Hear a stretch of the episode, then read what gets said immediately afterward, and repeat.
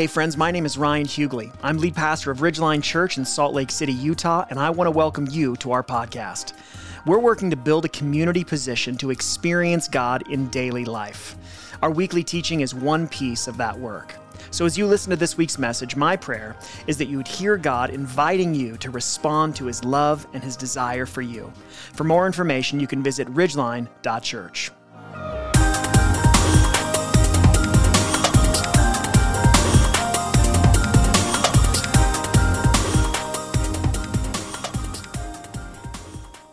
So it was in the summer of 2003 that I sat by my then 10 year old daughter's bedside in Mission Memorial Hospital in Asheville, North Carolina. Catherine had been rushed to the hospital a few days earlier due to a ruptured appendix that occurred while she was at summer camp. Now, unfortunately, the folks, the adults at camp, the counselors and the medical staff did not take Catherine's complaints as seriously as they should have. And so it was several days from the onset of her abdominal pain until she got to the hospital. And by that time, her appendix had ruptured and she had a massive infection raging through her body.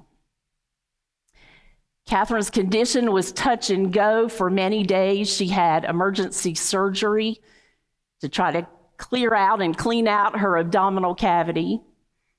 And her surgeon really would not tell Nolan and me what he thought might be the outcome. He just said, We, we need to wait and see. So we did. We waited for several days. And finally, after Catherine had been in the hospital, I don't know, maybe a week or so, the surgeon came in to examine her that morning, and he looked at Nolan and me and he said, She's going to be okay. She's going to make it. She's going to be okay. And he left the room.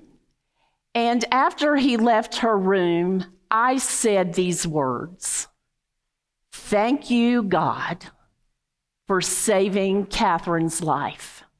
You are so good. Now, if you're a parent, you can understand that sentiment.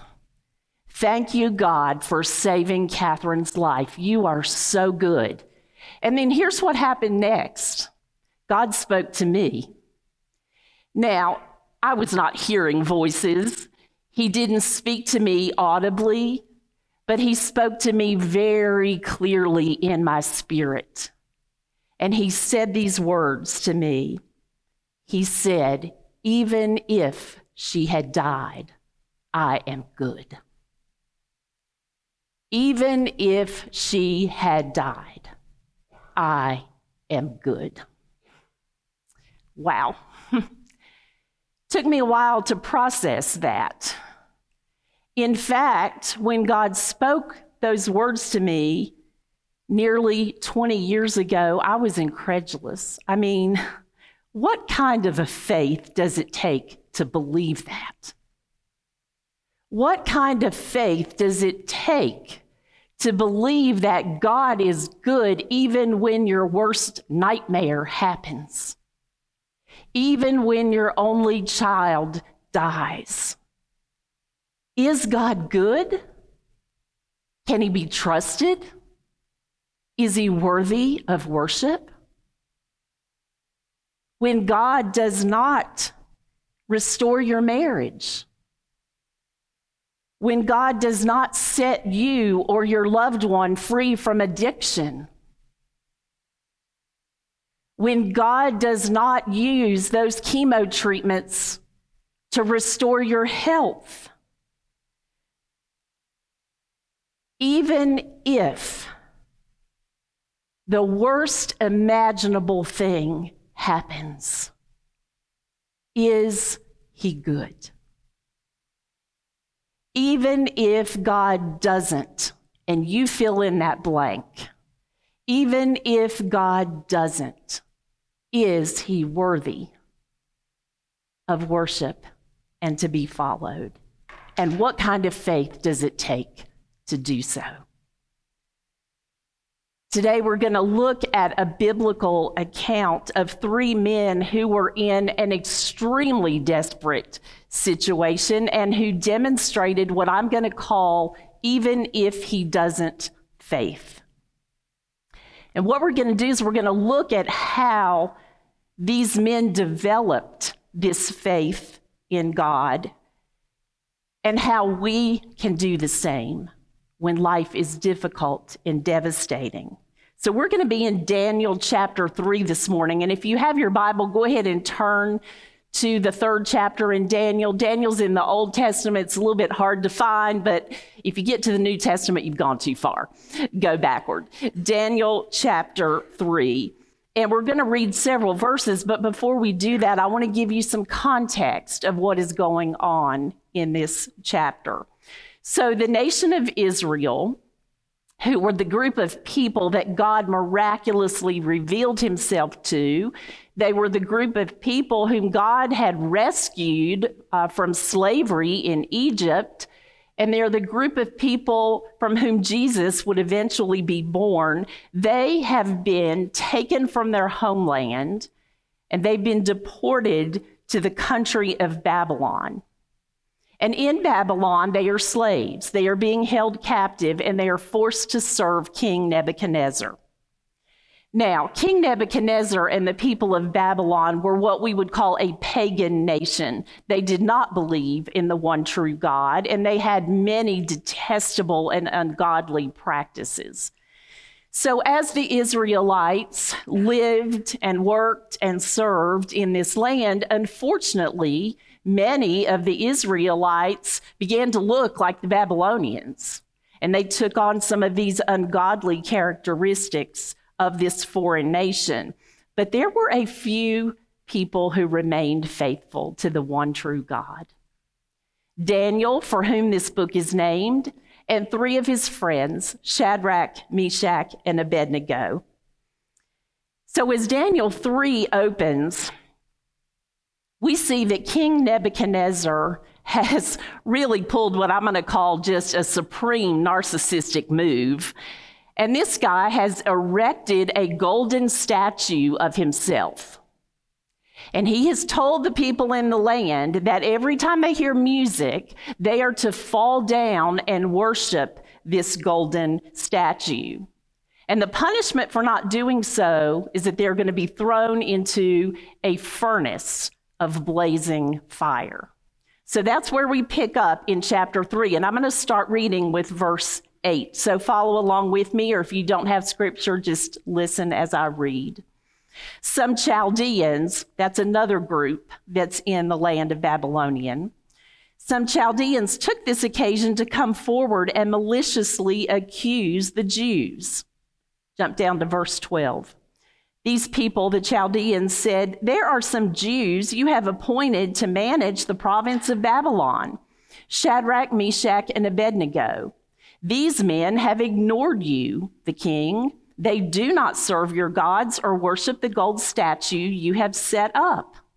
Then, in a furious rage, Nebuchadnezzar gave orders to bring in Shadrach, Meshach, and Abednego. So these men were brought before the king. Nebuchadnezzar asked them, Shadrach, Meshach, and Abednego, is it true that you don't serve my gods or worship the gold statue I have set up? Now, if you're ready, when you hear the sound of the horn, flute, zither, lyre, harp, drum, and every kind of music, fall down and worship the statue I made. But if you don't worship it, you will immediately be thrown into a furnace of blazing fire. And who is the God who can rescue you from my power? Shadrach, Meshach, and Abednego replied to the king Nebuchadnezzar, we don't need to give you an answer to this question. If the God we serve exists, then he can rescue us from the furnace of blazing fire, and he can rescue us from the power of you, the king. But even if he does not. Even if he does not rescue us, we want you as king to know that we will not serve your gods, or worship the gold statue that you set up. Even if he does not.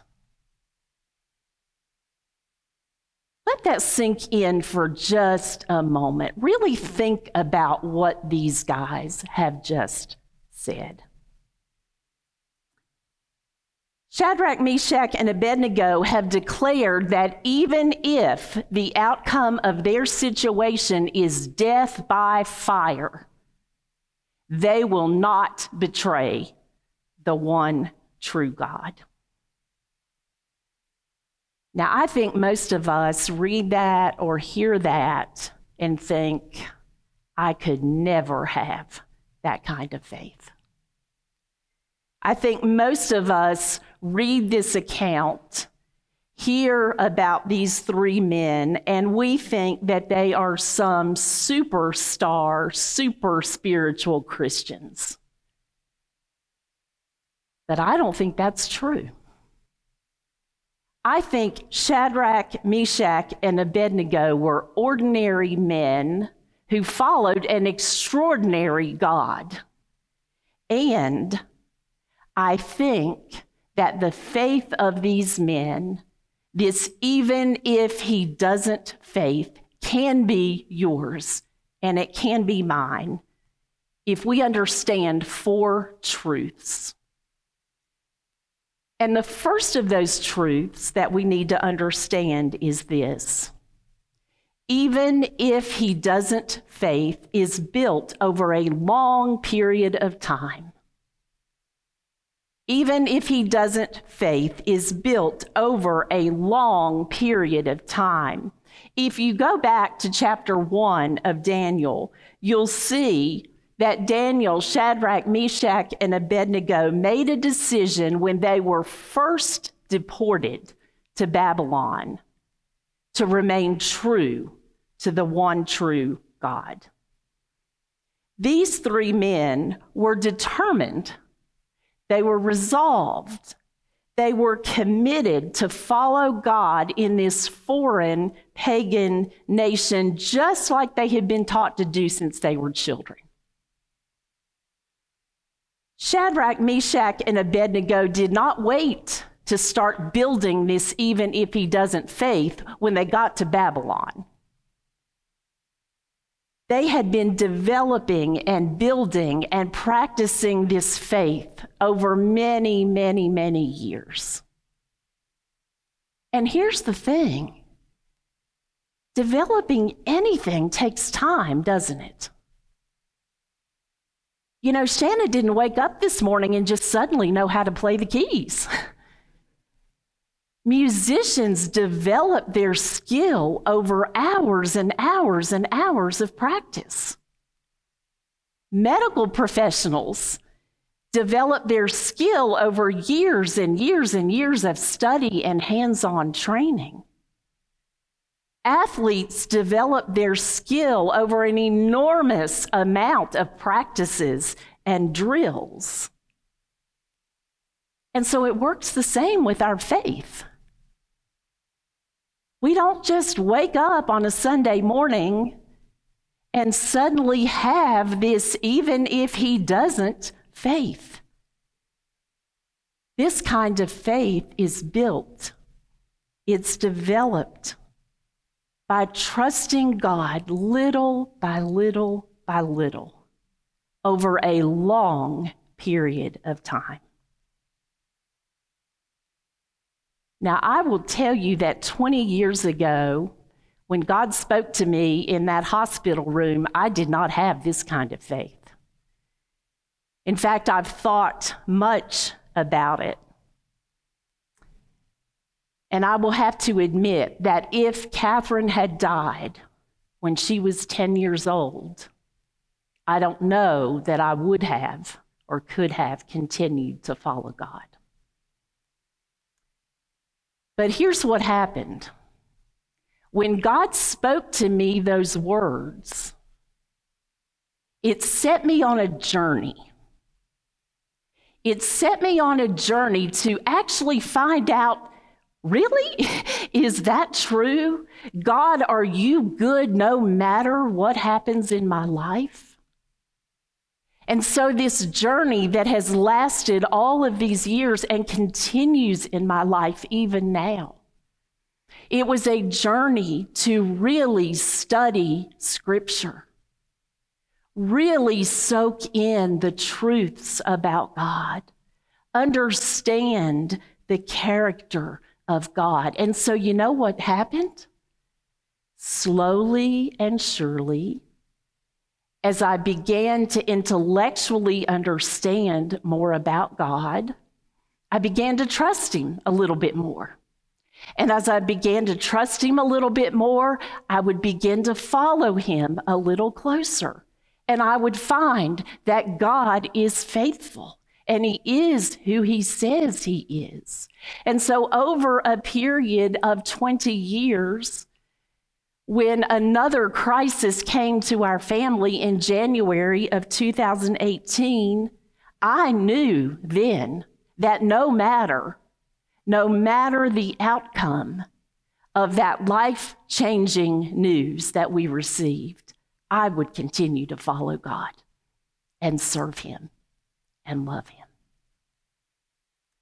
Even if he doesn't faith, is built over a long period of time.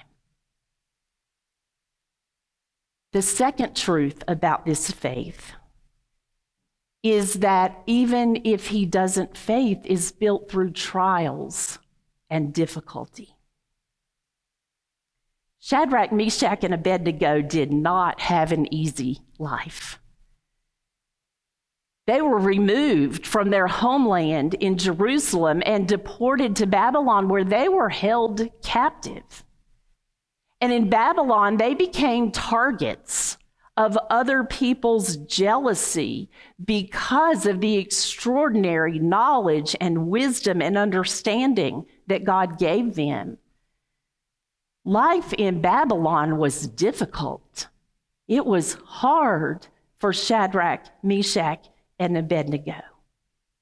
Yet, over and over and over through their years in this foreign country, as new challenges arose, as new problems arose, as new fears arose, these men found God to be faithful. God was faithful to Shadrach, Meshach, and Abednego because he gave them favor with the captain of the Babylonian guard. And these men then got to serve the king, which was a pretty cushy job. God was faithful to Shadrach, Meshach, and Abednego and saved them from execution when God gave Daniel this extraordinary ability to interpret the king's dreams. And so now, in this crisis, as these three men are faced with death, unless they bow down to this statue, they refuse to cave. They refuse to give in. They refuse to turn their back on God because they know through their trials and through their difficulties that God is faithful. The years when I was in my mid 20s were the hardest years of my life. I was single. I hadn't even met Nolan at that time. I had just finished grad school and had just started my career. And I had a job that had a lot of responsibility and sometimes a lot of stress. And when I was 25 years old, literally overnight, my uncle, who was the person who raised me and the person that I loved most in the world, he lost sight in one of his eyes. That same week, he was diagnosed with an aggressive, malignant brain tumor. And suddenly, at 25 years old, I was thrust into the role of caregiver for my uncle and primary support person for my aunt, his wife. My uncle's disease spread quickly, and he died at home only six months after his diagnosis. During my uncle's illness, my aunt began a downward spiral, both physically and emotionally. And immediately following my uncle's death, my aunt's physical and mental health really took a nosedive. My uncle and aunt had no biological children, and so as my aunt's health deteriorated rapidly, while I was still working my full time job, I became my aunt's full time caregiver and the person who made all of the medical decisions, the household decisions, and the financial decisions. I was 26 years old. My aunt's disease spread quickly, and one month after my 28th birthday, she also died at home. The years when I was 25, 26, 27, and 28 were horrible. They were horrendous. If I could say it to you this way, those years were a living hell for me. I struggled to survive physically and mentally and emotionally. And honestly, I didn't know if I would ever recover. Now, it'd be nice for me to sit here and say to you all that during that period of time, I saw God moving in my life and I saw God's faithfulness, but that would not be accurate. You see, at the time that this was happening, I did not have the spiritual maturity, nor did I have the physical or emotional capacity to look for God or think about God except from time to time when I would cry out, God, help me, I cannot do this. But you know what? After years and years and years of reflection, and years and years and years of processing, here's what I can tell you about my mid 20s. I can tell you that I would never want to go through that again. And I wouldn't take anything for the lessons that I learned at such a young age about God and about myself. Trials can be faith builders if we allow them to be. Because the more we walk through the fires of life, the more opportunity we have to see God's faithfulness. And the more we experience God's faithfulness, the more confident that we will be in His ability to rescue us. And the more confident we become in His ability to rescue us, the more likely we will have this, even if He doesn't faith even if he doesn't faith is built through the trials and difficulties of life. Thirdly, even if he doesn't faith is built by understanding the character of God. Even if he doesn't faith is built by understanding the character of God. I'm going to go back to chapter 2 and read to you what Daniel says about God. Chapter 2, verse 20. Daniel says, May the name of God be praised forever and ever, for wisdom and power belong to him. He changes the times and seasons. He removes kings and establishes kings. He gives wisdom to the wise and knowledge to those who have understanding. He reveals the deep and hidden things. He knows what is in the darkness, and light dwells with him. These men knew the character of God. And knowing God's character, his true character, allowed them to have this, even if he doesn't faith, when they were faced with the biggest crisis of their life. You know, I've lived long enough to know that often you and I want to make God into who we want him to be. You and I conjure up an image of God, good or bad, kind or evil, gracious or stingy, based on what we perceive God to be doing or not doing at any given time. You and I sometimes think that God's character is tied to how we feel about Him on any given day. The day that the doctor declared that Catherine was going to live, God was good. Had she died, God would have not been good. When we get that long awaited promotion, God is generous. When we're passed over, He is not. When a relationship is restored, God is kind. When there is no reconciliation, God is mean and hateful. If we are honest, this is how we routinely think about God. But the reality is that God's character is not tied to what we think about Him. God's character is who He is, and He is who He is all of the time. And He tells us who He is in the scripture. The scripture tells us that God is loving. Romans 5 8. But God proves his own love for us that while we were sinners, Christ died for us. The scripture tells us that God is good.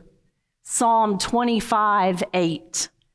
The Lord is good and upright. The scripture tells us that God is patient. Psalm 103, verse 8. The Lord is compassionate and merciful, very patient, and full of faithful love. The scripture tells us that God is faithful. Hebrews 10 23. Let us hold on to the confession of our hope without wavering, since he who promised is faithful. God is who God says He is, not who we think He is, based on our feelings or our emotions. Now, I do want to say here that it is okay to lament when life is hard. It is okay to be angry at God when life sucks. I think to not lament over death and evil and tragedy, to not be disappointed sometimes or discouraged, I think that is just unnatural. You know, God gave us emotions, He created our emotions. So there is nothing wrong with emotion. But what can happen is that we give our emotions such a prominent place in our life that we live based on our emotions and not based on the truth about God. And that's when we get off track. Even if he doesn't faith, is not built on our emotions about God, but it is built by understanding the true character of God. And then, fourthly, even if he doesn't faith, acknowledges that God knows better than we do. I want you to listen to verse 17 and 18 again of chapter 3. We know that He can rescue us from the furnace of blazing fire, and He can rescue us from the power of you, the King. But even if He does not rescue us, we want you as King to know that we will not serve your gods or worship the gold statue. Shadrach, Meshach, and Abednego knew that God could rescue them, and they also knew that God might not. Now, that is really hard for us to understand. And it's even harder to accept, isn't it? Because if God can do that thing that we deem good and right and necessary and helpful, then why doesn't He do it? Why doesn't God put a stop to the COVID pandemic that has killed almost 900,000 people? Why doesn't God protect the battered wife and the abused child? Why doesn't God provide financially for this single mom who struggles to feed her children? Why? Why? Why? Why? There is no easy answer to those questions, and there is absolutely no answer apart from the belief that God is not confined by what you and I can understand. Isaiah chapter 55, verse 9. God says of himself, For as heaven is higher than earth, so are so my ways are higher than your ways, and my thoughts than your thoughts. If you and I are ever going to have this, even if he doesn't faith, we're going to have to realize that God is God and we are not. We are going to have to accept that often God's purposes are accomplished outside of human understanding we are going to have to believe that sometimes God allows really painful circumstances that seem contrary to his good nature in order to accomplish his purposes and point the world to him. If we are ever going to have this, even if he doesn't faith, we are going to have to admit that we cannot see the big picture of life as God sees it. Even if he doesn't faith, acknowledges that God knows better than we do. Now, building this faith is not easy. It is a process.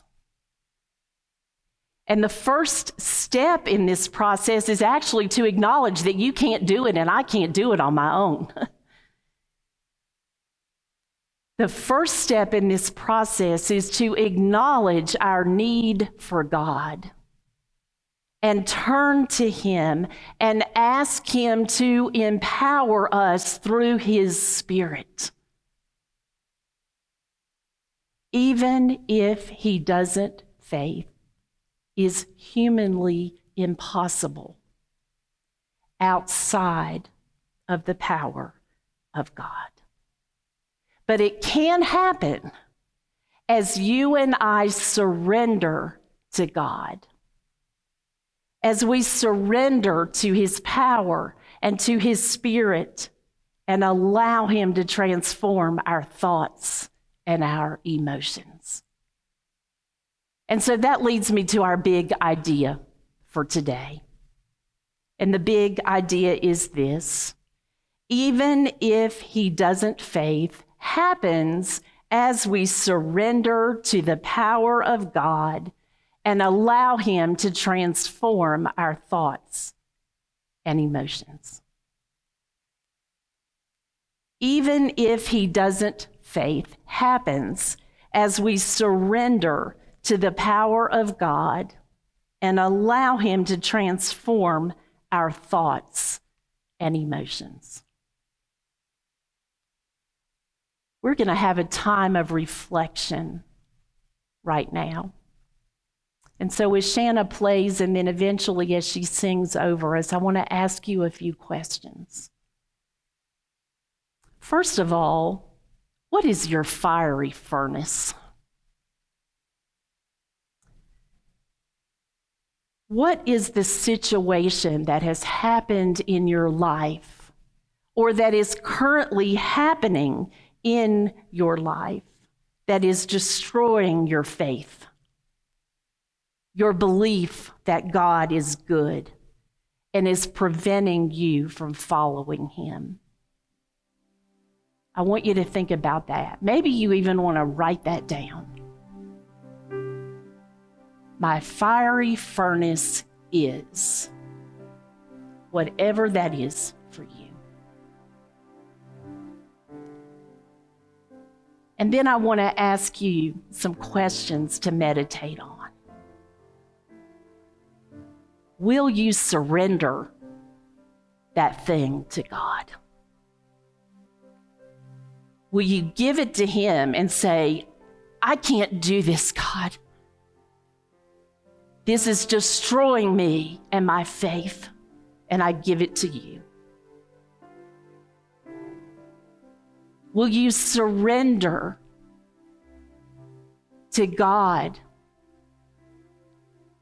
and to the fact that He wants to build this kind of faith in you?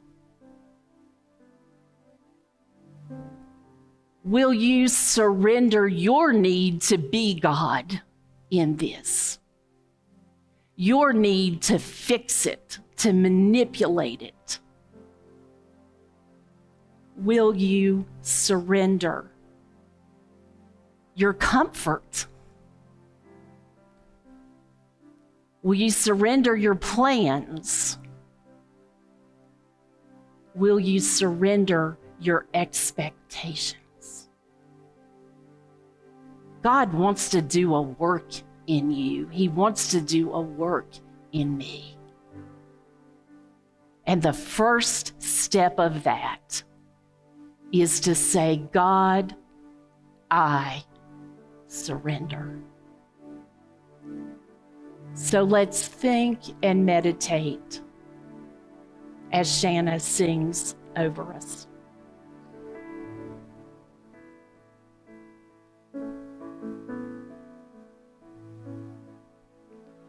All to Jesus I surrender. All to Him I freely give. I will ever love and trust Him in His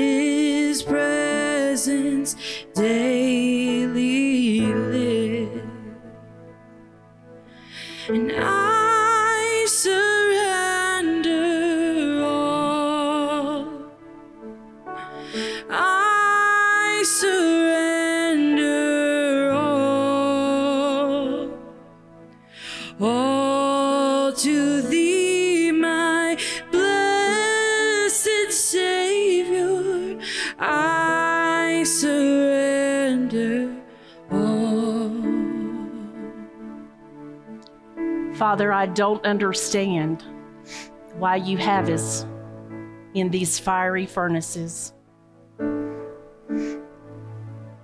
These situations are hard, they're horrible, they're difficult. And honestly, sometimes it makes us feel that you are not good because you've allowed this into our life. But Lord, we come to you this morning and we acknowledge that you are God and we are not. And we acknowledge that you are who you are no matter how we feel about you. And so, God, I pray that you would help us surrender. Help us surrender to you. Help us. Give us faith where we are lacking. Open our eyes to a perspective that is outside of ourselves. Help us to know that we are powerless in our own power to change our thoughts and our emotions, but you can do it and want to do it for us. So, Jesus, we just say, help. We surrender to you this morning. In your name we pray. Amen.